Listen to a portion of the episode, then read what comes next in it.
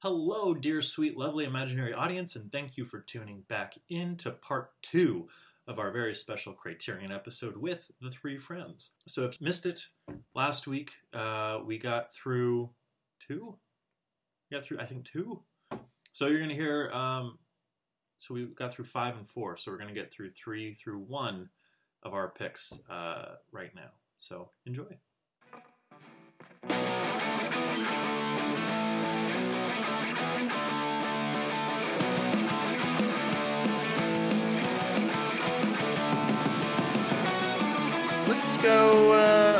Let's go in the direction of uh, something light and fun. Yes. that I uh, that really, really, like, really spoke to me when I uh, when I first saw it, and it's a, it's a newer it's a newer Criterion. Spine uh, 1025, the Grand Budapest Hotel from Yeah. 2014. Yeah, that one is uh, very near and dear to my heart. Uh, as most of you know, I spent most of my adult life in the hospitality industry, and Mhm. this one is uh, sort of a love letter to like old, um, beautiful hotels, and it's also like an, an amazing, fun adventure. You know that it's just like full of great performances, beautiful, uh, you know, like beautiful Mhm. colors, and it's like characters are in real danger, but it's also cartoony. It's just like very enjoyable on so many levels, and it always puts me in a good mood, and it always just makes me feel great watching it.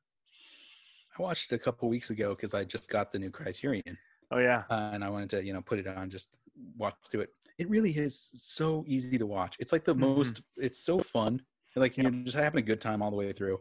Mhm. And yeah, you having been a concierge, um, Mhm. there's probably not a lot of adventure movies about concierges. So Uh, well, there's for money or for love or money, the uh, Michael J. Fox film where he plays a concierge. oh, I don't know about that one. Uh huh. Yeah, that one came out back in the '90s. That was an, um, Hmm. um, yeah, no, it does. There, there's. I don't. I don't know. If besides that, there there are films that have painted a concierge as like a an adventure hero. Yeah. something like that.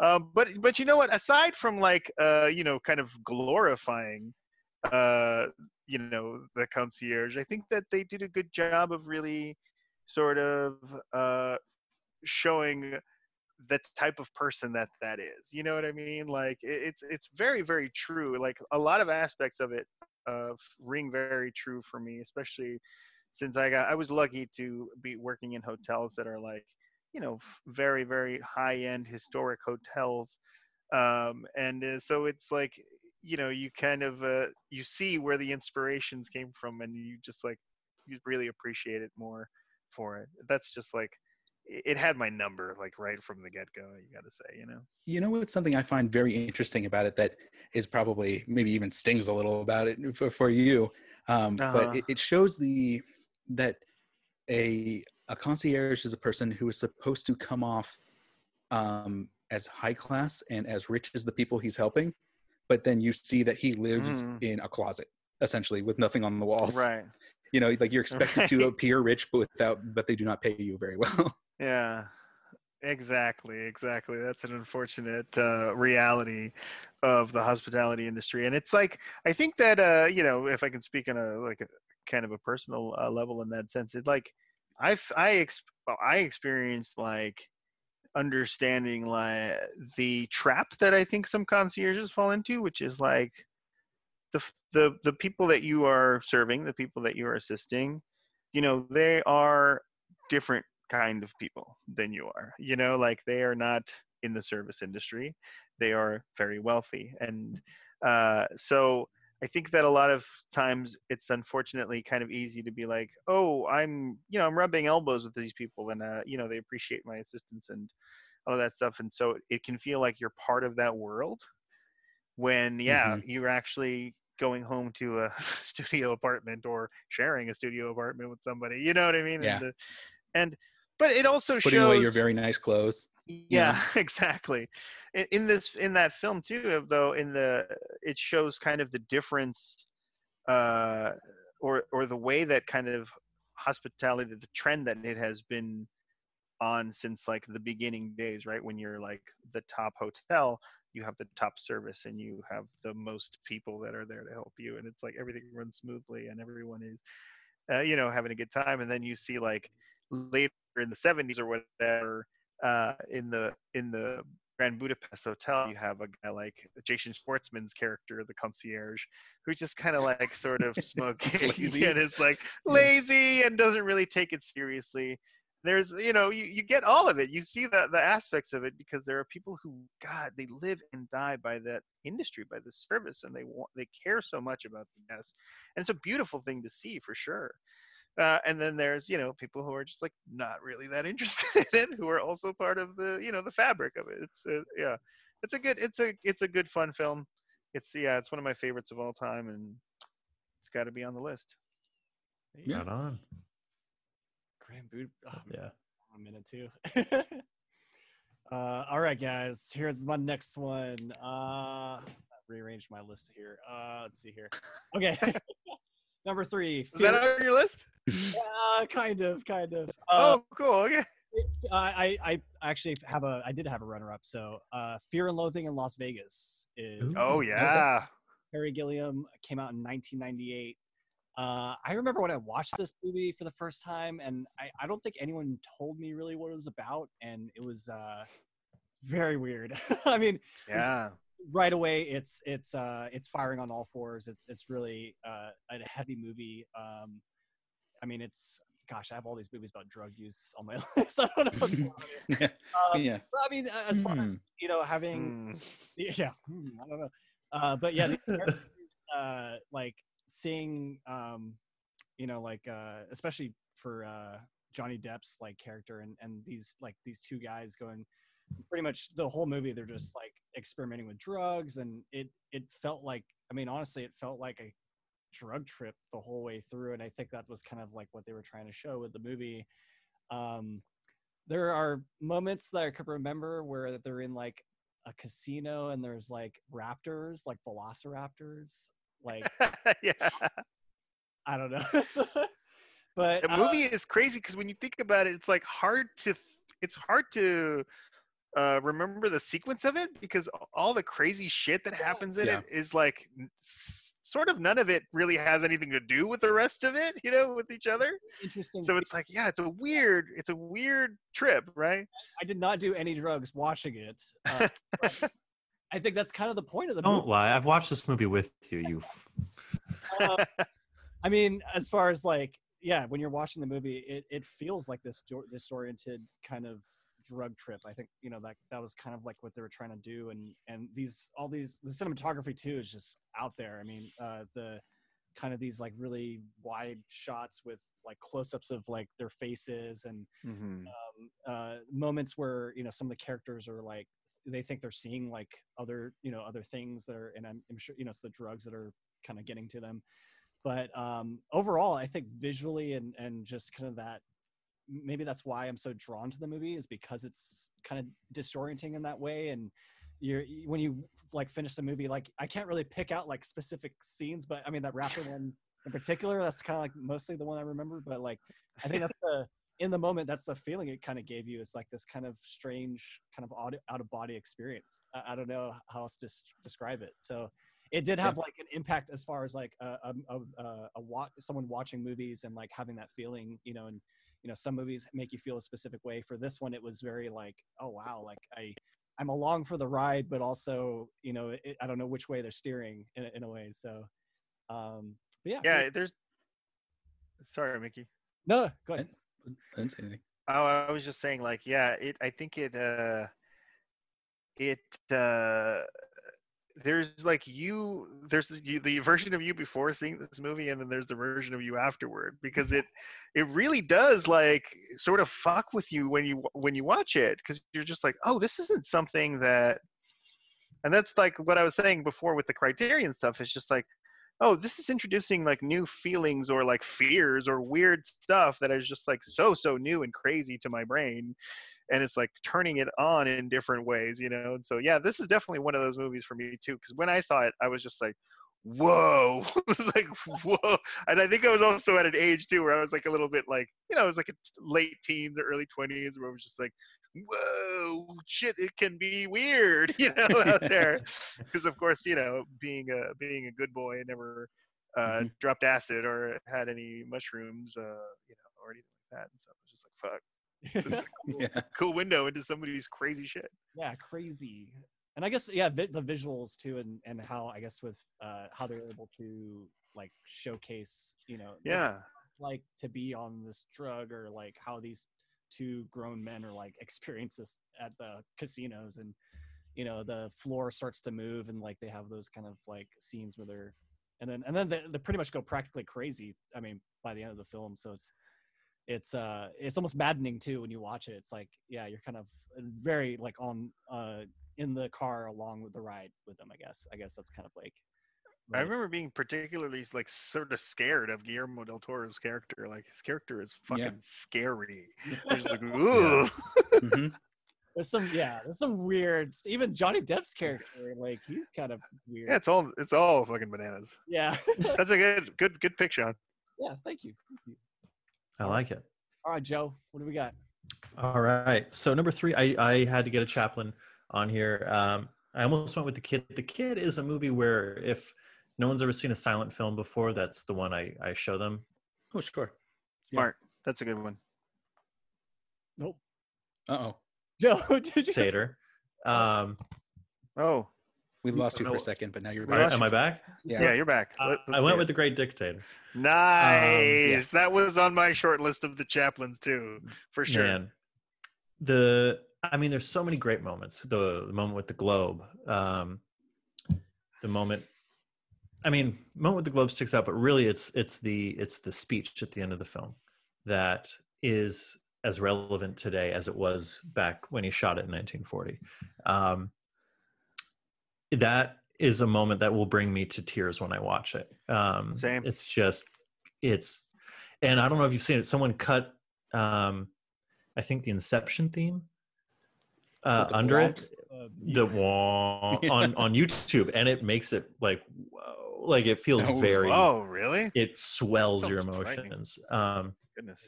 it's very good it's very good but um no i mean it's it's a beautiful movie and it's a beautiful allegory um and to think of that he was that with it you know that he could see what was going on when no one else in hollywood could or no one else in the world could right um mickey i think you're the one who told me this story about how he wanted to make this picture and we hadn't entered world war ii yet and everyone was like don't make this movie Mhm. and he went ahead and did it because his brother was half Jewish and and he believed in it. He knew what Hitler was all about and um and he made this movie and by the time he was such a perfectionist it took him so long to make it that by the time it came out we were in World War II and he went around selling war bonds giving the same speech from the end of the movie. Hmm. Um and it's cr- even crazier to think that you fast forward 15 years or whatever it was and he's not allowed back in the country.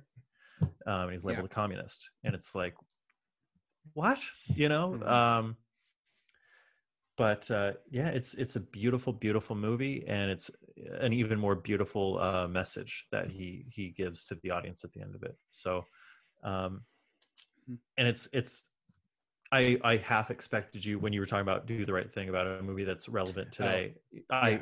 you know almost expect you to say this one um because because it is and it's it's we're you know we're experiencing things in in our own country that it's just like uh whoa you know is no one going to Mhm. call anyone on this you know um but yeah it, and there's so many great Chaplin titles in criterion thank god you know uh, modern times was such a good one and and again the kid I, I i love the kid so much but the great dictator was the one that really just like truly brings me to tears every time i watch it so Yeah. yeah That's a good Very one. good. Good pick. Yeah. Yeah, it's a good pick. Yeah i listened to your guys' episode on it um that was a fun one Oh, thanks, man. I, Yeah, hi- that's okay. highly recommend yes Oh, cool. Let's see. Where was where was Brandon? Where was his head at? So Brandon's number three pick uh, is uh, a movie that did not make my list, but it is my second favorite movie of all time, which is a weird Wow. Oh. weird way for things to uh, pan out. Considering about how I did my stupid list. Um, but uh, I would. Uh, it is. It is uh, another Wes Anderson movie. Is the, the Royal Tenenbaums. Damn. Ooh. which I think is another movie that is just kind of like without blemish. It is exactly what its what its creator wanted it to be, and uh, I think it is so funny and um, you know beautiful to look at. Uh, a bunch of uh, amazing performances and just like uh, people who are just really understanding the idiosyncrasies of the the filmmakers behind the movie. You know, of course, there's um, we want to talk about you know auteur theory and put everything on one person, but that's not really how movies work. Everybody, you know, like it wouldn't. This movie would not be what it is if it wasn't for Wes Anderson, but also Owen Wilson, um, Gene Hackman's performance. There's like Mm, so yeah. you know so many things go into this, but like yeah, I think this is just kind of like the perfect combination of everybody uh, who worked on it, and I think it is great. And if you have not seen it, you should see it because it's funny and it will uh, it might make you cry a little. Absolutely. Okay. My third pick, however, um, was a uh, it's from 1960. It is um, the start of the um, a lot of people would consider it the start of the uh, French New Wave, and it is Mhm. Jean-Luc Godard's Breathless. Mm, you love that movie. I really do. Yes. Um, it's like uh, it's another one that I think has been very, very influential. It's kind of the start of the um, the indie movie about the idiot criminal who thinks he's a cool guy. Um, and you know, there's a lot of a lot of just hanging. It's a, you know about a a, a, a dumb two-bit criminal who's uh, just trying to put the movie. He's in France and he's played by um, by um, oh my god, I'm drawing a blank. Jean Paul Um, Belmondo. Yes, and and um, yeah, he he's a you know this cool, handsome, you know, the French leading man type, but uh, he's just like a, a dummy, and uh, he Mhm. spends the whole time just kind of like hitting on this American girl and trying to convince her uh, that she should be with him, but at the same time, he's kind of like plotting this this some crime and uh, things. Of course, don't really go the way that he plans, but it's not. Mean, it's not an action movie by any stretch. It is it is a another hangout type type movie. But yeah, it's um, I think uh, like its use of jump cuts is one of the most revolutionary thing in the movie. Um, it's it, it and that's something that we still see today. The way that he used jump cuts, and um, yeah, I think that it's it's uh, would seem familiar to especially if you were into like 90s indies, like I think most of us were to some extent. But yeah, um, yeah, I highly highly recommend. I, it is the like I said with Seven Samurai. Seven Samurai is the first movie I think of when I think of the Criterion Collection. Breathless is the second. Right on.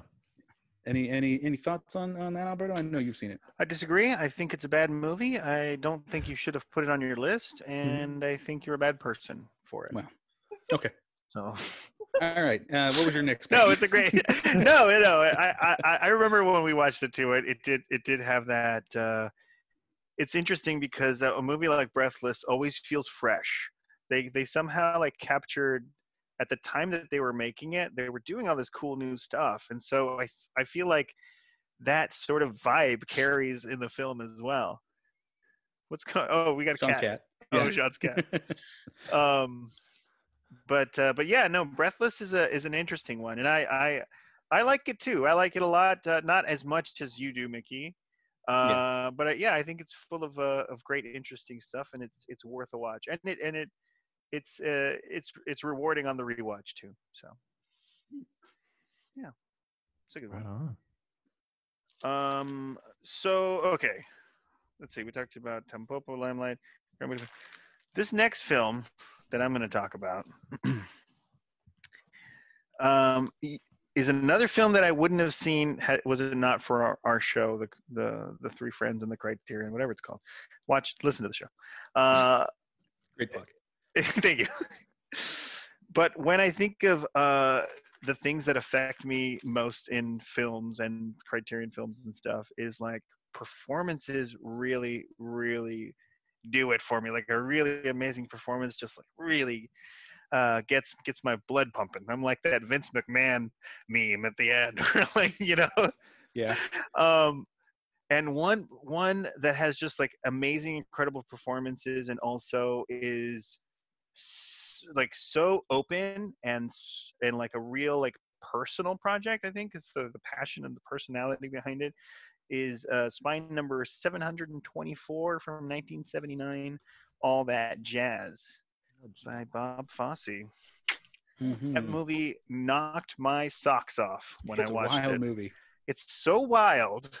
it's it's it's about somebody who is just like the best and also not good enough Mm-hmm. and full of drugs. it's like uh, so Yeah. so so good. I think in the- so I, I was gonna say, I think in the way that Tampopo was a Sean movie, I think all Yeah. that jazz is kind of a Joey movie.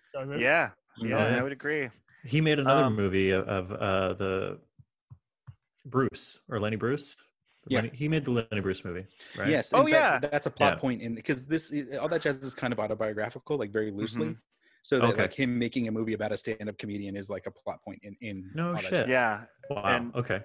Yeah. It's a, it's a, it's um kind of a self excoriation, which I also like. Mhm. as someone who hates himself, I absolutely love when you when you you know watching these kind of things. You know, it's just like, yes, you are not good enough. It's it's a Preach. musical in a very strange way. Yeah, it's a musical in its own way. Uh, it's it's it's uh, it's like I said, full of amazing performances. Uh, Roy Scheider gives the performance of a lifetime in this, and I, I mean, like I always thought of him as the Jaws guy. You know what I mean? Like you always Yeah. think of him Oh, as yeah. just Jaws. And when you see him in this, it's just like, oh, this man is a delicate and beautiful dancer. Like this, this man is the the best dancer out there. I'm I'm certain. I'm certain of it. You know. Also, you totally believe he's having a heart attack. Yes, a hundred percent. And like, yeah, it, Bob Fosse it- was it- always having heart attacks. Oh, yeah. Bob Fosse was constantly having. Heart. attacks. Oh man. He was like, "I'm coming, Elizabeth. this is the big one." um, I was trying to think of a good a good pun for that. Uh, I I didn't. I failed. And that's Uh, okay. but anyways, um, if you haven't seen uh, if you haven't seen all that jazz, uh, I highly highly recommend it. Like I said, amazing amazing performances. Ben Vereen shows up at the end and like brings the motherfucking house down. It's so great. Mhm. Um, so yeah, check that out. And it's like it's I love that it's like very very surprising. It surprised me in every way. It was just like, oh, I don't I don't know anything about Bob Fosse first of all going in. I mean, I knew some stuff about him. Obviously, he was a very very famous person. But I don't really know much about his life and I don't really know much about his movies and it it's just wonderful surprises after the next and check it out. yeah, you hear about it and you're like, ah, you know, I don't care about Broadway or like anything, like, but it's like it's it's it's not what you're thinking it is. Yeah, Yeah. Awesome. hundred percent. Hell yeah. Have you guys seen that, or have you heard anything about that one? Uh, I'm kinda- can see the the cover in my mind's eye, but I haven't Mhm. seen it. it's a good one. I'm Yeah. kinda now. I, I, I like some of the obviously like musical type, you know, movies too as well. So that sounds super interesting. Yeah, I was trying to do. I mean, I didn't have that many musicals, but I did want a musical at least. Sure. Yeah. Uh, No? What about you. Sean? Uh, okay, this is, uh, I've got two more left. Okay. All right, I was gonna make sure I got. Are you making like? Are you making like like split decisions like from Yeah. the? fr- like- always. It's actually what happens all the time. Yeah. Really? Oh, so you're just like throwing a bunch up there and then like pulling one when you're feeling it? two one. You know, I do the two one switch a lot actually. Oh, okay. Um, so I've got, uh, this was actually a uh, uh, a Monty Python production. I got Monty Mm. Python: The Life of Brian. Uh, Mhm. Oh yeah. Terry Jones came out in 1979. Uh, I remember watching this with my dad. Of course, he would show me some of the Monty Python stuff. But Sure. I actually, out of all the Monty Python movies, including, I mean, I know the Holy Grail was like a big one um, for getting. I feel like a lot of people, I guess, uh, into the Monty Python series and um, all the all the cast behind it. But this movie, I think, really hit me. I think because don't know if it's uh, Joey. I guess Joey and I going to Catholic school and like it's like the tropes of uh, pretty much like Jesus Christ and Oh yeah. that kind of stuff in there. Um, and it's just it's a classic Monty Python production. Um, I mean, just every. I mean, there's uh, uh, actually I didn't even think about it. There's musicals. There's music in it too. Yeah. Uh, It was there- also it was also produced by George Harrison. Yeah. I did not know that. Right. Yeah. Mhm. Yeah. I think Like- that and that That song was Ah. recently a hit too, wasn't it? Like, wasn't it on on the charts again in England? The "Always Look on the Bright Side" song. Ma- Oh, I didn't hear that. I, I would Yeah. feel like it would make a comeback eventually. Uh, and that's actually that's That's got a good message. It's yeah, it's got a good message. The juxtaposed between uh, I guess uh, the crucifix stuff, but it's a, yeah, I think it's uh, it's one of my favorite Monty Python films. It's really funny. Uh, it's got just so many.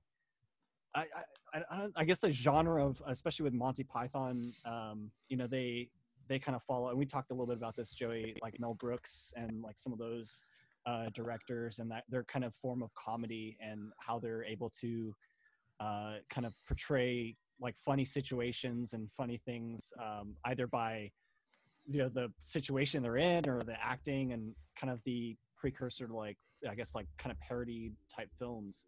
Um, but this one really hits all the time. I don't know if it's because i you know very familiar i guess with the kind of the stories of like jesus christ and like all that kind of stuff and they kind of almost turn that story on its head a little bit. So it's a it's kind of a funny movie and i kind of want to rewatch it because I, I you know i haven't seen it in a, in a minute and uh, i might do like a little uh, monty python kind of marathon maybe just watch a few of the films but out of all of them it's it's a classic for me and uh yeah there's there's that scene that always look on the bright side that, that always reminds me if i'm having a bad day i always think of that They're like, at least I'm not on a cross. yeah at least I haven't been crucified. That's good. Yeah, that's a good pick. message. Yeah. Yeah. I like it. Right on. all right joe All right. Number two, I'm going to go Spine, number 562. This is a Brian De Palma film, Blowout.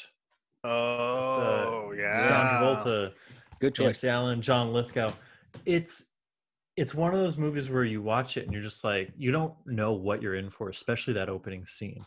It opens like Yeah. like a horror movie, Mhm. um, and you're just like, "What the hell am I watching?" And uh, and then of course you realize, oh, they're doing foley work for a horror movie, and John Travolta is the sound guy. And one of my favorite things in any, not just movie, but any story is when uh, someone says a line at the beginning and then at the end they say the line again, and it has completely different context. So Mm. yeah, you know the guy is like i want the the uh, when the killer you know you see this entire he they shot an entire horror movie sequence just for the opening of this movie that is not in that vein yeah. and um you know finally when the killer gets to the girl in the shower she goes ah! And the guy's like we got to get a better scream. And you know spoilers of course but um john travolta gets entangled uh, much like jada pickett smith uh, he he finds himself in an entanglement um, with nancy allen and uh, john lithgow's trying to kill them. And um, you know it, there's espionage and, and stuff with the government and cover ups and all this stuff and he's recording they're trying to get i believe the confession or something from john lithgow. It's been a minute. But um, nancy allen winds up getting killed and her scream gets recorded. And then at the very end of the movie they're back in that sound booth and her scream is the one they've put into the movie. And the guy goes that's a great scream. It's like yeah it's a good scream. It's a good scream. And just like that's how they end the movie. Yeah. and it's just it's money. It is so good. But there's so many brilliant shots. Like um when travolta comes back Yeah.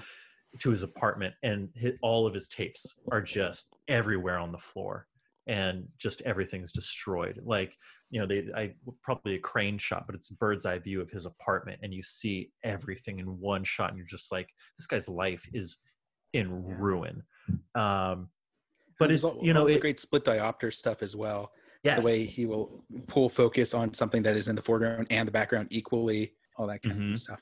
yeah it's it's it has the spirit of a b movie but the workmanship of an a picture you know and and That's De it's, Palma, yeah.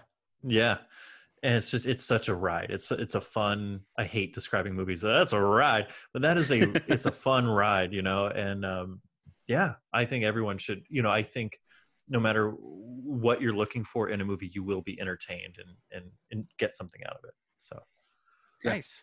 Cool. Yeah, I like it quite a bit. Yeah. Good Yeah. pick. Thank you. It's one of those ones where Criterion does such a great job of choosing their covers where I knew nothing about this movie, but it was such a good cover, and you're like, wait, John Travolta, and it's Mhm. just you know, and you're like, okay, I'm gonna pick that up and spend some coin, and then you throw it on, and it's better than you anticipated. Yeah. all right. So Brandon's final pick. Oh, are we on final picks yet? No, we're not. Uh, yeah, no, we're up two. Uh, no. okay, so Brandon's Brandon's fourth pick was Seven Samurai. So okay. we done that. So my next pick is a uh, an Indian movie. Um, uh, it's it's a Bengali movie. It's not Hindi, uh, and it is from um, 1955. The director's name is uh, Satyajit Ray, or excuse me, Satyajit Ray. Uh, Satyajit Ray. Sorry, it's it's hard to pronounce, and, and there's a lot of um, even within India, people pronounce it differently. I've I've looked into this because it's hard to say his name, but it's spelled Ray, R A Y, but it's pronounced Rai. Uh, so he made um, a very famous. He's one of the most famous Indian filmmakers internationally. Uh, he's most well known for um, the Apu trilogy, and the first one is called Panther uh, Pather Panchali, which is this here. So it is a movie about a um, you know a poor family, and it's kind of a, a slice of life about focusing on um, the brother, uh, a brother and a sister, and how they deal with uh, with poverty, and you know how their mother deals with poverty through their eyes and sort of thing, because their father has to be gone most of the time working. You know, he has to go wherever work is, so he's almost never home. And um, this is a like massively influential movie. This is so so. Ray didn't go to film school or anything like that, but he was a huge film fan. And then he just decided, I, hey, I'm gonna make a movie and he got a bunch of guys. Nobody else knew how to make a movie. None of the actors in it are professional actors, and somehow it just like it all came together. And you see, you know, you see indie film in general start here. You see Wes Anderson, you see Paul Thomas Anderson, you see like all these kind of uh, eh, great um, influences in this movie, and uh, it's also just really, really watchable and uh, yeah so the the trilogy of movies is about this this guy named apu. It starts when he's a little kid here and it goes until he's you know somewhere in our age range you know in the third movie. Um, and this one he's not um, the main character you know he's just kind of in the background. But um, not in the background but his sister is more of the main character in the movie. And uh, yeah it's kind of um like the conflict kind of is a a mother daughter kind of thing but it's it, you know it's family based and it is beautiful and fun to watch and it's also like w- will most likely make you cry Ooh. Right on. yeah Yeah, you got my attention. yeah every, everybody everybody should see this this is the kind of thing where it's like if you love movies you're going to love this movie and Okay, you know it's like we don't like obviously india is like the biggest producer of films in the world but we don't really see too many of them here and Yeah. this is not what you think of when this is not a bollywood movie you know Mhm. this is so um yeah it's it's and not that there's anything wrong with bollywood movies this is just not what you're probably imagining when you imagine indian movies Mhm. so yeah yeah i really really highly recommend everybody watch that Very cool. That sounds good. That sounds really Yeah. good. Cool. Check that out. All right. so uh, Alberto, what is your top pick? This is my last pick. Um, not necessarily my top, but my last one on my list. I do want to, if I could, throw out some honorable mentions before I, Oh yeah, yeah. Yeah, absolutely. fuck you you know, you would do that I uh, fully expected that from you. You're a volatile, uh, horrible man, uh, but that's fine. Mhm. You tell me no, and Mick are related, and and you and Sean are more alike in, in Yeah. that regard. Well, Sean and I are cousins, so whatever. yeah, it's yeah, it works out. Um, I'm glad. I'm glad in the same way, uh, Mickey, that you are glad uh, that I had Limelight on there. I'm glad you had Do the Right Thing on Ah. there. That was like one that I, I really hoped was on somebody's. It was very close to being on my list. Um, I thought um, Eating Raoul was one that I've Sure. always loved. It's wacky and crazy, and it really kind of uh, is everything that I love about these Criterion films. Just like, what the fuck, you know? Mhm. Um, Sweet Smell of Success is so fucking cool. yeah It's a it's a it's a Tony Curtis film. um, about like just a, a sleazy sort of uh, fly by night kind of a guy who like a fixer kind of guy who works in the shadows of this like jazz scene and um Yeah, has to deal with uh, gossip columnists. gossip columnist. Yeah yeah yeah. And he's just like a he's just out for number one. And it's it's it's it's a really it's full of amazing uh uh performances. And like the dialogue is so fast and the and the pace of the film is just like it just chugs on so like at this amazing pace. It's it's really that's Have you really seen that, a- Joey? I haven't. I I believe Oh. I have it, but I haven't That is watched it. like yeah, you have like, you that's would that's a Joey love movie. this one yeah, Yeah. absolutely that's up your alley Right on. Right on. Um, uh, Umbrellas of Cherbourg. I didn't have any French films on Mhm. my, That came very close to being on my list. list as well. and Umbrellas of Cherbourg is so interesting. Also, A Woman is a Woman. Those Mm, two yeah. are I kind of see on this on a similar uh, sort of wavelength. But those are both really awesome musicals. Again, musicals. I'm a, I'm a lover of musicals that are so interesting and pop in various ways. You know, a woman is a woman is so like off kilter. It's not a musical in the traditional sense. It's like a musical in the everything about it is music. The the cadence and the rhythm of people's speech and uh you know just like sort of noise out in the in the street and like all kind everything about it is musical and so it's super interesting. Umbrellas of think- Cherbourg I, I just want to on a woman is a woman. Uh, before we move on, I think that this the day this comes out is the last day that is going to be on the Criterion Channel. Oh, So if you Oh, want to yeah. see that, yeah, you have a Check couple more days out. as we're recording. But when this when the show comes out, like yeah, I think this will be A the last woman day. is woman. A Woman is a Woman Word. is Oh, pretty much like uh, they're going to lose a lot of their Jean Luc Godard stuff on Friday. Oh wow. Yeah. Yeah. Okay. And then Umbrellas of Cherbourg is a gorgeous looking, uh, innovative, interesting musical that will break your fucking heart. It is so sad and like full of harsh realities. Like, Mhm. uh, but it's a beautiful film too. And like the contrast of the sadness of the story is.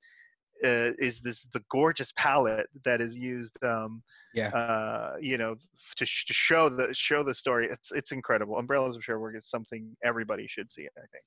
Um, and then my last honorable mention, uh, unfortunately, this one really really hurt me, but A Hard Day's Night didn't didn't make all the way the cut, Mhm. unfortunately. And uh, you know, it breaks my heart. I, I, you know, nobody nobody loves the Fab Four, you know, more than more than I do, more than your boy. But I had to I had to cut him. You know, it, it- Yeah. it, it was it was between that and my last pick, "Gimme Shelter" from 1970, Spine Ooh. number 99. Yeah. Um, and it's crazy because you know it's not like a it's not like a Beatles versus Stones thing. I I, I love them both. They're very different. They're very very, very different. Very different. And what I love about the A Hard Day's Night, uh, the Beatles film, is like it shows me the Beatles in a very specific time, but it shows me, it shows us what we what they want us to see. Yeah, it's a cartoon. It's a cartoon. Versus Gimme Shelter, which is also a portrait of the time, um, but it shows you the fucking real way shit went down. Yeah. um, and if you haven't seen Gimme Shelter, it is a, it is a documentary about the Rolling Stones, uh, the concert that they put on at Altamont, which ended in murder, unfortunately. Um, it is a really interesting look at the Rolling Stones. I, I think I started uh, Great Bay like- Area movie. great movie about the Bay Area in, in the in the set in the 60s, late 60s, early 70s. Um, and yeah, it made me like feel more for the Stones. It made me like them more. And uh, it's a it's a really really interesting, like I said, uh, time capsule of what was going on, what was happening with the country, and where everybody was feeling like. And it's just like it's a harsh it's a harsh it's a harsh wake up call from the 60s unfortunately um but yeah it's it's great it's a really really great film and you get a lot of interesting candid moments with the rolling stones and uh a, like cool performances and it's just like wild and also frightening because like and it also it also shows me that like oh everybody has fucked up these these these festivals. These these festivals are not easy to put on.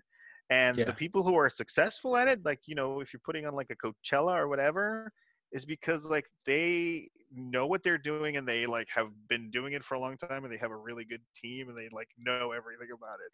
Everybody who has tried to put on a like a festival like this like the fire festival it made me it made me think of like the fire festival and uh, Yeah. woodstock was a big shit show too like uh, you know it's it's it's it's fucking hard to do this you know like Yeah. it's not easy Mhm. and it's just like an interesting uh yeah it's an interesting doc so if you haven't seen it check it out it's really really great All right, now that you've done a, a second list, yes thank you was it five it wasn't five. I think it might have been. no That was I five. think it was four that was five.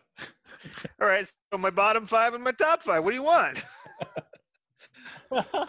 What do you got? we'll allow, we'll allow it. Uh, okay. fuck you mickey i'm sick of your shit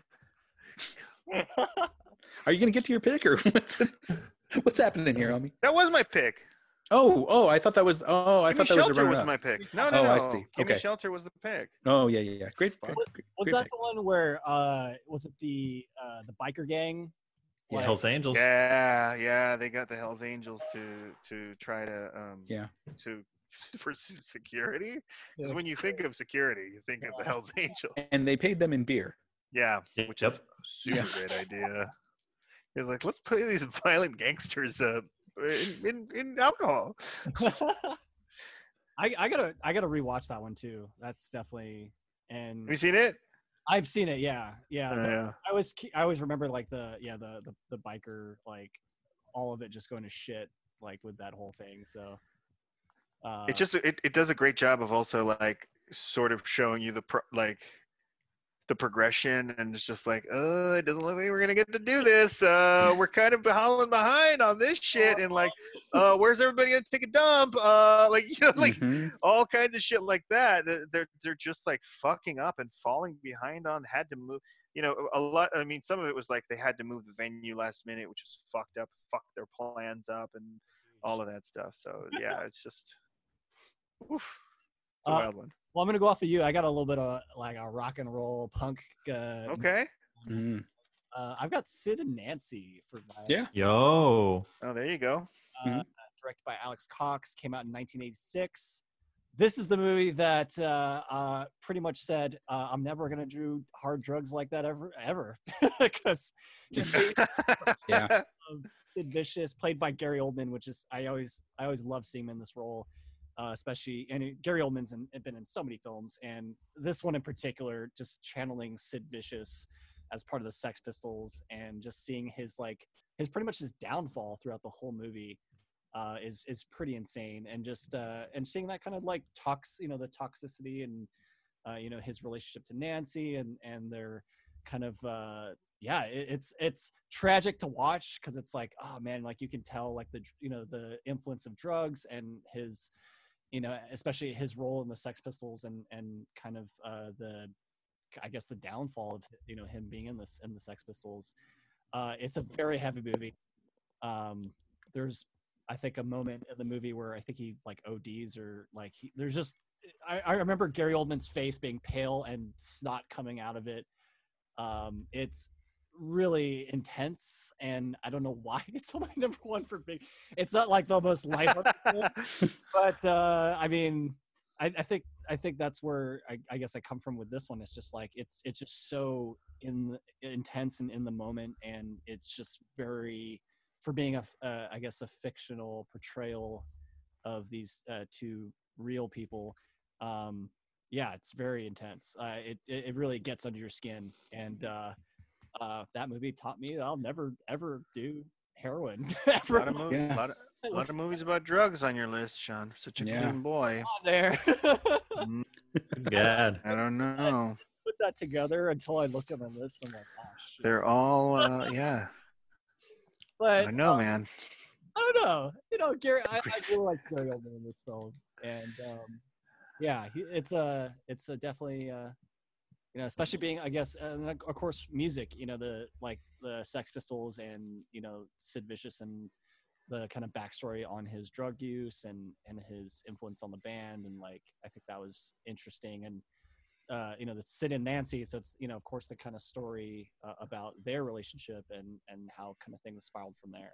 So I think uh, that was a very interesting um, kind of portrayal of it. So Sid and Nancy. Yeah. There we go, guys.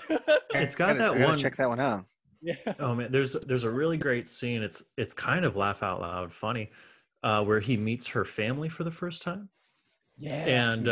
uh, and he's and they're like, so what do you do? And I it's been I think I was in high school when I saw this movie, and I haven't seen it since because it it's it's an arduous watch from what I remember. But I, he was Mm. just like, and we're gonna do this, and then we're gonna go out in a ball of glory. You know, like just talks about killing themselves basically, and the family's just like. Uh, and it's um They're on a different like like, and that's they're like, on a different I think that's what I liked about it too. It's just like the like the two of them just kind of being their own thing and kind of they're on their own wavelength throughout the movie. And uh, obviously, there's the tragic side of it, but also this kind of weird like kind of romance side. You know, of course, of Sid and Nancy and like their kind of you know their adventures together and kind of the stuff they got into. So it, it's a weird kind of like oh like you feel sorry for the characters, but it's like, oh, it's so nice that they're like they found some, you know, they found this kind of weird kind of love together. I don't know. I don't know. I don't know about that. You know, fun fact: who plays uh, Nancy's friend early on in the movie? It's Courtney Love. Courtney Love. Courtney Love. Oh, I did not. Yeah. Bit Yeah, part, she wanted to be Nancy. Yeah. Oh, that's yeah. I, and she kind of became Nancy. I was bit. thinking about that too. Oh, A little bit more successful. Yeah. A little bit. Courtney Love, you're out there doing your thing. And Much love. quick, Much love to Courtney. quick, Love. uh, quick poll uh, amongst the four of us: who believes Courtney Love killed Kurt Cobain? Too heavy? Too heavy for this room? No, it's not. It's not too heavy. It's I not just, something that I ever just think occurred that- to me.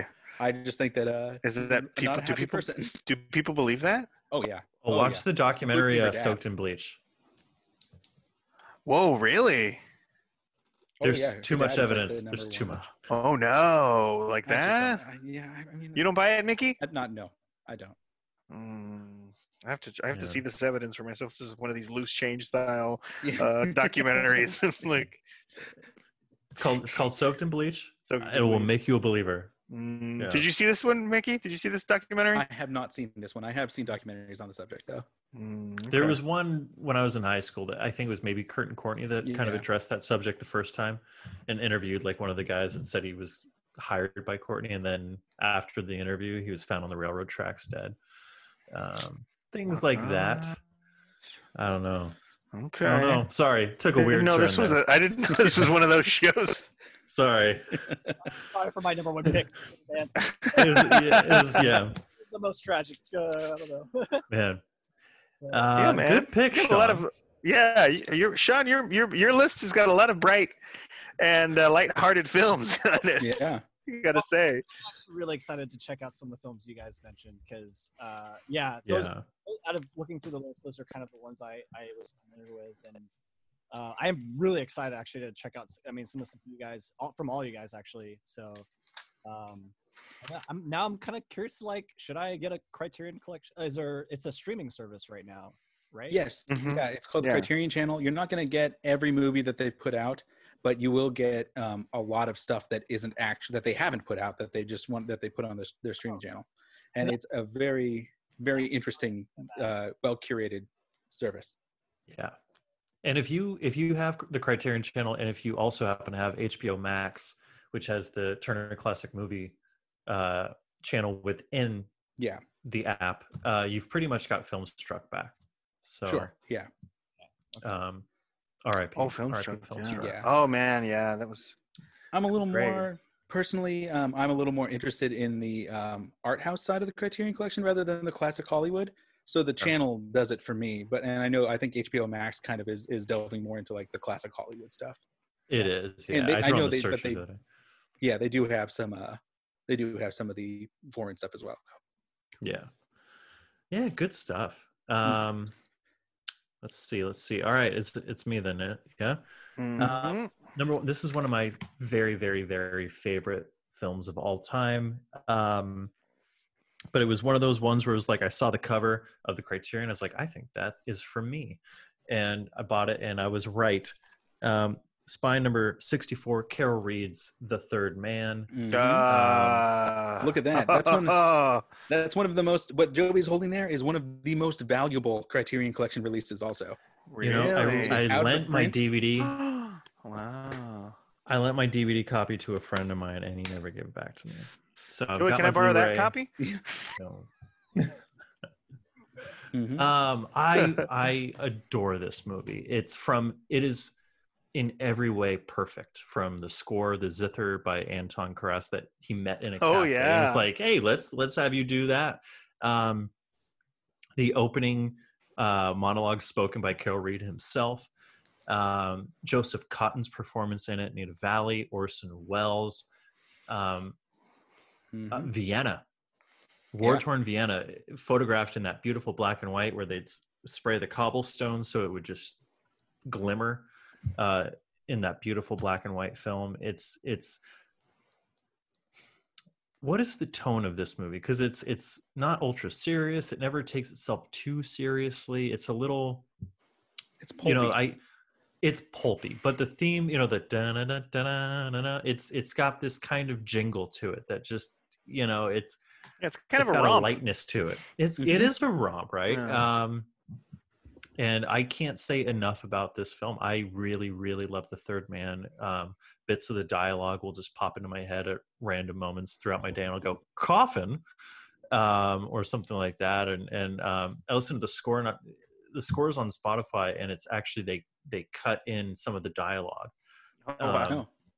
and it's just so I was like out on my morning walk one morning. I was like, oh yeah, I'm gonna listen to this, and then bits of the movie are playing, and I can just see it in my mind's eye. It was just such a good, good start to my day.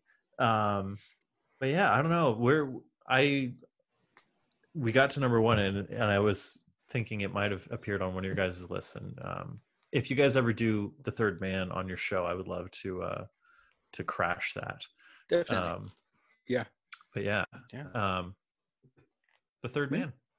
I don't know. I It's a don't know good- what else it's a to good one. say. Good pick. Nice. Yeah. it's such it's such a good pick. In fact, that it is Brandon's final pick. Right on. Wow, Yeah. Look at that. Mm-hmm. Yes. Yes. Makes Oh. sense. Uh, Hell yeah. my final pick is kind of a weird one um, because it is not a standalone movie. Um, and this is another one where, you know, this director has a lot of movies in the Criterion Collection, and I like pretty much all of them, and so it was hard to decide. But uh, I came down on uh, on this one here. This is Twin Peaks: Fire Walk with Me. Mm, Ooh. This is a David Lynch movie. It is the sequel to his hit television show from the early 1990s. Um, and it was considered a grave disappointment uh, when it came out because it is really weird and extremely dark. The show was weird and dark, but this takes it to a whole new level. So, um, if you're not familiar with Twin Peaks, the basic premise of the show is that a girl has been murdered and so an FBI agent comes to this town, which is a uh, a town called Twin Peaks. It's a uh, northeastern forest logging town, uh, full of weirdos. And it's uh, at the time when it came out, it was a parody of uh, evening soap operas that were on TV at the time, things like Dynasty and Falcon Crest and that kind of thing. And so that sort of stuff may not hold up as well today. Um, and I think a lot of people who are watching it today for the first time get kind of torn, caught up with that kind of stuff because it's a parody of something that doesn't exist anymore. It's out. th- This thing has outlived what it was parodying. But the A story is still really, really great, and it's kind of like I always kind of de- describe it as a. It's about a superhero who is uh, trying to hunt down a serial killer who is a fairy, and so it is. It, it is. Uh, it deals with with. It's kind of like a modernization of fairy mythology. I guess like people would call it ultra terrestrial now. It's like the idea of like this thing that walks between dimensions and things like that. And so this movie leans really, really heavily into it, uh, into that weirdness and going back and forth between dimensions and things like that. And these these weird, uh, they look like people, but they're weird looking people, but they're creatures, you know. Uh, and and for me to really truly tell you what it was, what it's about, would be a spoiler for the show. So I don't want to do that because it's discovering it is like a big part of, of the fun of it. But yeah, this is um, maybe one of the best horror movies I've ever seen in my entire life. And I think that now, in retrospect, people um, uh, like it a lot more than they did at the time because it's it was disappointing because it didn't feel like the show, and people were expecting more of the show. The main character Kyle MacLachlan is barely in the movie, um, and it's it's a prequel that uh, kind of fills in some gaps. Um, but yeah, I know it's it's kind of a weird one to end on, but, but since I went in spine order, this is the most recent spine on the list. But yeah, Right uh, watch Twin Peaks. Watch, you know, watch David Lynch stuff. Yeah. Wonderful. Okay. Yeah. I actually really want to check out. I've never seen Twin Peaks, so I was going to actually ask you: Should I watch that movie before I check out the the series? I I did, and I feel like yeah, I saw I saw Fire Walk with Me first, and I liked it a lot, uh, and then I liked the series afterwards. But I think I'm the only person who would tell you that, that, that to watch it that way, Okay. because it does it does re- it ruins the biggest the the big uh, mys- the main mystery of the show.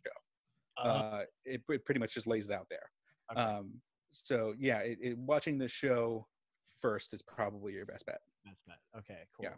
Yeah, I've, I've, I've been thinking about diving into Twin Peaks. So Yeah, it'd be like the first two seasons of Twin Peaks, this movie, and then the recent season, the season three that came out a couple years ago. Oh yeah, that's right. Okay. Yeah. Cool. Right Nice. on. That was a good list. yeah, Those were all Yeah. man, we did it. We did. I know. Oof. um Impossible Boy. has been done. Yeah, honestly. Well, we can't thank you guys enough for coming on. This was fun. Thank you so much for having us. Yeah, it was my pleasure. I yeah. Should have So great. Yeah, should should have done a lot sooner. And Yeah. uh hopefully we'll be Yeah. doing it a lot more. Yeah. So um Awesome. cool. Do Yeah, you guys yeah. have anything uh, you'd like to uh, share with our dear, sweet, lovely imaginary audience, or shout outs, or anything like that? Um, do you have anything, Alberto? Well, I was gonna say if you haven't if you haven't checked out my band's uh, album release, we just released uh, an album. My band is called Saint Francis and the Wolf, uh, and you can find our self-titled debut album wherever you can stream music. I'm talking your Spotify. I'm talking your Apple Music. I'm talking Tidal. Uh, you know, uh, so you can get it everywhere. Amazon Music. If you say Alexa, uh, there you go play St. Francis and the Wolf. Alexa will play St. Francis and the Wolf for you. It's true. Um, cool. But yeah, and so uh, we're excited about that. We love the way it turned out, and uh, hopefully, you know, you listen to it and you like it. So that's the only thing I want. I, I got one. Yeah, yeah. let me Um, hear it. So this is kind of a twofer because it's it's a thing and it's also where you buy the thing. Oh, so okay. it should it should surprise no one after this episode that uh, I am an enthusiast about uh, an an enthusiast about physical media. So um, Okay. this extends as well to video games, and there is a, a company called Limited Run Games, and they take digital only games and then do limited run prints of them, uh, uh, physical Ooh. copies. Cool. So uh, they don't always, you know, some of like the game that I'm going to show today. Um, you already can't get it anymore; it's sold out. You can get the digital copy, of course, but yeah, the physical is gone. But uh, the game is oh, Streets of Rage Four. Dude, that's So cool. So Streets of Rage was a uh, for those who don't know was a popular video game series in the 90s. Uh, it's uh, we used to call it beat we, we we call them arcade style games when we were kids, but I guess they call them like beat 'em ups or uh, um, brawlers now. And it's kind of like uh, you just choose a character and then you walk through.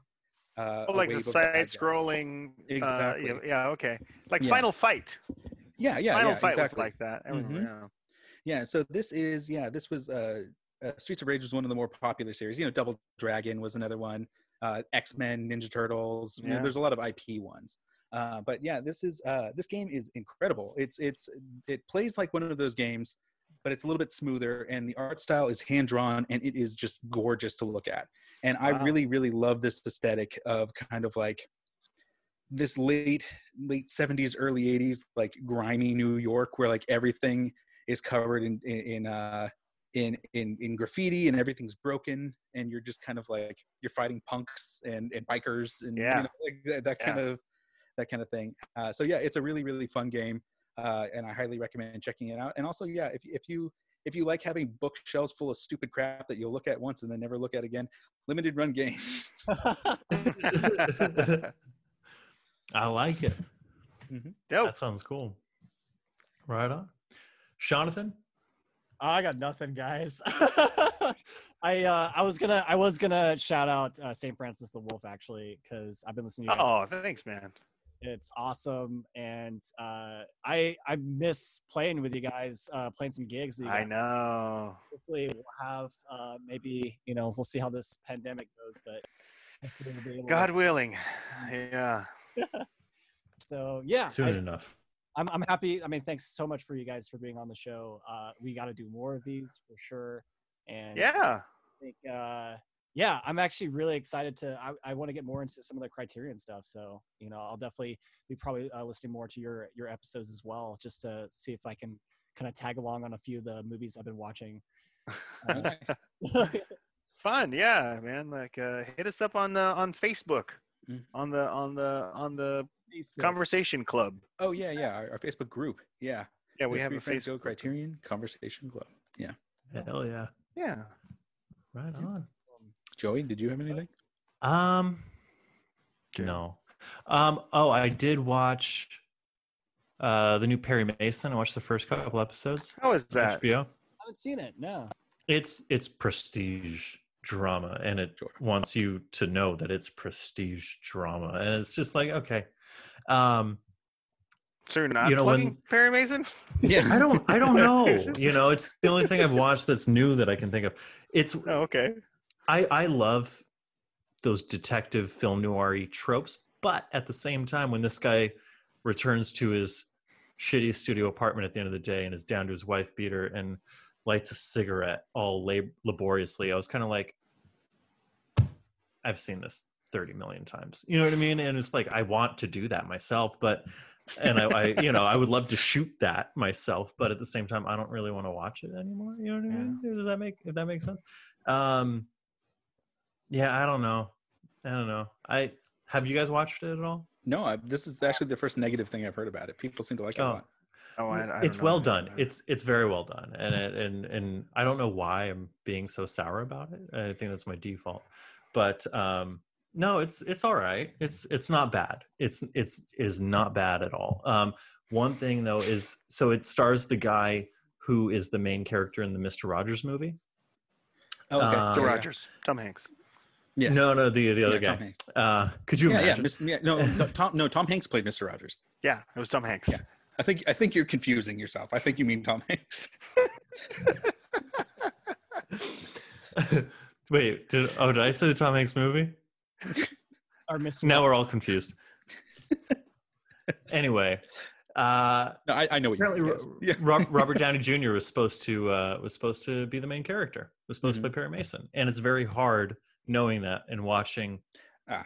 You know, because Robert Downey Jr. is so specific. Um, Yeah. Who is And if- who's if- who's playing Perry Mason again? I'm sorry. the main Um, character in the Tom Hanks movie. Yeah. The main character in the Tom Oh. Hanks movie, who's not Tom Hanks. Oh, Mr. Rogers himself. Yes. The real Mr. Rogers. It's weird. Uh, Yeah. Okay. They've, they've got they've Doug got is- strings going. They're like, work the arms, you They dug it. They, Uh, they dug his bones up, huh? Yeah, Jeez. you know. I saw Let I him saw this rest. today. I saw like this this this uh these Photoshop manipulations that somebody did where they put a beard on Mr. Rogers Oh, and uh my man's looking like a snack. Oh boy. total daddy. Yeah. Mm-hmm. Oh man. So it was like, like a it. close beard, kind of like yes. my beard. Yeah, yeah, yeah. Yes, yeah. Oh, yeah. We Mhm. do tend to we do tend to get a lot of that. So Mhm. I'm not surprised. Yeah. Hell yeah. I like it. Well, gents, one last question. Where can we find your work on the internet this week? Okay. The3friends.com. That's T H E T H R E E F R I E N D S dot C O M. Alberto, where do we find your band? Uh, just just search in any of your uh, streaming services. Just search Saint Francis. That's uh, S T period Francis and the Wolf. So you can put an ampersand or you can put and. It'll it'll pull up. It'll still pull us up. So Saint Oh. Francis and the Wolf in whatever streaming service you like. It will come up a guarantee. Guarantee. Hell yeah. Don't get me started, mon ami. Jonathan, where can we All find right. your work on the internet this week? Uh, you guys can find me on Instagram at Sean Day Music. And on my website, oh my god, I can't, I can't believe I'm gonna fuck this up. Uh, am on my website at Sean Day Music. That. Almost there, guys. Uh, yeah. Oh, I forgot to I forgot to mention my Instagram. Oh yeah, Oh yeah, go for it. st.francis, the letter N, the wolf. That's you can find us on Instagram. Follow us, please. St. st.francis, the letter N, the wolf. It's Sorry, good times. Joey, where can we find you on the internet? I'm on Twitter at Joey Prati and on my website, joeypratiscripts.com. You can check out the show at Top 5 Pod. That's T O P F I V E 5 P O D on Instagram, on Twitter, on YouTube at gmail.com, and on Facebook at Top 5 Podcasts. We're on Apple Music, Google Play, and SoundCloud. So please give us like, give us a listen, give us a follow, give us your love, and we will give you. Uh, every week he comes to me with this. I'll give you all the. And every week you're not prepared. A beautiful bouquet of flowers. There you go. There we go. There we go. There we go. You, Until girl, next time. Yes. A beautiful bouquet of flowers from the top five podcast. I like this. I like this. I I think you should be in the film adaptation of Hamilton. as, who? as Hamilton. As As Hamilton, I- of course. Or maybe Please, Lafayette. Whoever's the most flamboyant. Has anybody I watched that can't- yet? Yeah, I did. H- How about this? My name is Hamilton, and I'm here to say I'm changing the country in an old school way. Joey, you should have ended the podcast. This is my No, name. we're, we're gonna we're gonna go do. we're gonna go on this. I I is it just me? And I know I'm a negative person, but I can't stand Lin Manuel Miranda. There's something about him. I feel like he believes every good thing that's ever been said about him, and it bugs the shit out of me. Is anyone with me on there? I like him okay. I just think that I, I just Yeah. Hamilton is just I, I I kind of don't understand the fury uh, the furor over it. It's like uh, Have you seen it? Have you seen the stage show? uh just on on TV. Oh, okay. Yeah. Yeah, I, I, I saw it. I saw it uh, like on uh, on on stage, and it was really Oh, you did? It was. Yeah. It was In San New Yeah. York? Years- Or- No, no, here in San Francisco. San I Francisco. feel like I wouldn't have been able to follow it without subtitles. No, actually, it's like, uh, yeah, it, it, it, it, it's really, really engrossing, and uh, the stage direction is pretty incredible. Like what they were doing with the stage was was wild, and like there's like a there's like a flashback scene that like plays out Mhm. twice for two different clever. characters, which is like, Yeah. yeah, yeah, yeah. So I think I think it's good. I don't think, uh, yeah, I don't particularly care for Lin Manuel Miranda. I don't see like, I don't see him as like, you know, this fucking messiah or whatever Yeah. Broadway. Uh, but yeah, I think he's fine. I think he's all right. I think it was just by the time I saw it, which was when it just came on Disney Plus recently, um, it's just like too much had already been said about it. Yeah. and like it, there's no way it could Build it it could up. live up to what it was supposed to be because it feels very um it feels very dorky to me it is. It is. It is pretty dorky. yeah Incredibly dorky. it is. Yeah. but i mean you know i mean the performances are are, are really really great Yeah. um Daveed Diggs is is incredible like you know Yeah. he's uh he in it he plays uh lafayette and thomas jefferson but he was also like he was in Blindspotting a couple years ago he's just a gr- good yeah. He's actor around. He's excellent. Yeah, He's been. I really liked King George. I liked the oh jonathan that, groff that, Oh, yeah. that I, I, I, I liked all that. Um, Mhm. Someone on TikTok did um, a version of that, but it, as Jack Black, the Oh, whole yeah. King song, and That it's makes perfect very sense. good. Yeah, that's the Yeah. kind Yes. of thing. And you know, it, it kind of fills the same space as like King Herod does in Jesus Christ Superstar, and that's like the most Jack like like that's where Jack Black came from. That's like Jack Black Ground Zero. Is- like, Really? yeah. Right. yeah, like so yeah. Oh that- yeah, King Herod and Jesus Christ Superstar in the seventies. So yeah. mhm. I love a good That's Jesus like- movie, and I still like haven't the- seen that. Oh, that is that is literally. my number Oh, one favorite man, that of all one's- time. That's right. Wow. Is it? Mm-hmm. I, I, and I don't. I mean, like that's probably like putting too much weight on it for you, you know. But like it, it it's just a cool rock and roll movie. That's it's a great fair. movie. Yeah. It's really good. Uh-huh. Are we still? Is the show still going? It's still- yeah, yeah, you know, this is very free form for us. Um, no, we can't thank you guys enough for coming on. This has been awesome. Um, we're yeah we're gonna do another episode with you guys on your show. So this will be this will be fun. Okay. Tune in. Yeah. Tune in. Check us Tune out. out Yep. Until next for time. your mind. Yes. I'm Joy. or- Peace and until- peace and love. Peace. No Peace auto- and love. No autographs.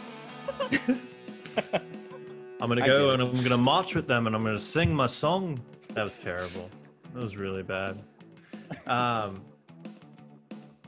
I stop just in the middle of the day and I think about that scene from Walk Hard, just randomly, just where Oh, the, yeah. he encounters the Beatles. Oh, It's yeah. really. That's The whole scene scene. just McCartney, the plays out in my Beatles. Of course I do. I booked him. Uh, I love how his accent just flails wildly. it's really great. Anyway, I'm sorry. We all we all got stuff to do. Um, We're all right. sorry. It's all good. That's all good. Until next time, I'm Joey Parati. I'm Sean Day. I'm Mickey Checky. I'm Alberto. Here we are. Keep keep on keeping it on. or take it off if you feel like it. I like it. Let's just put a pin in it there. That was perfect.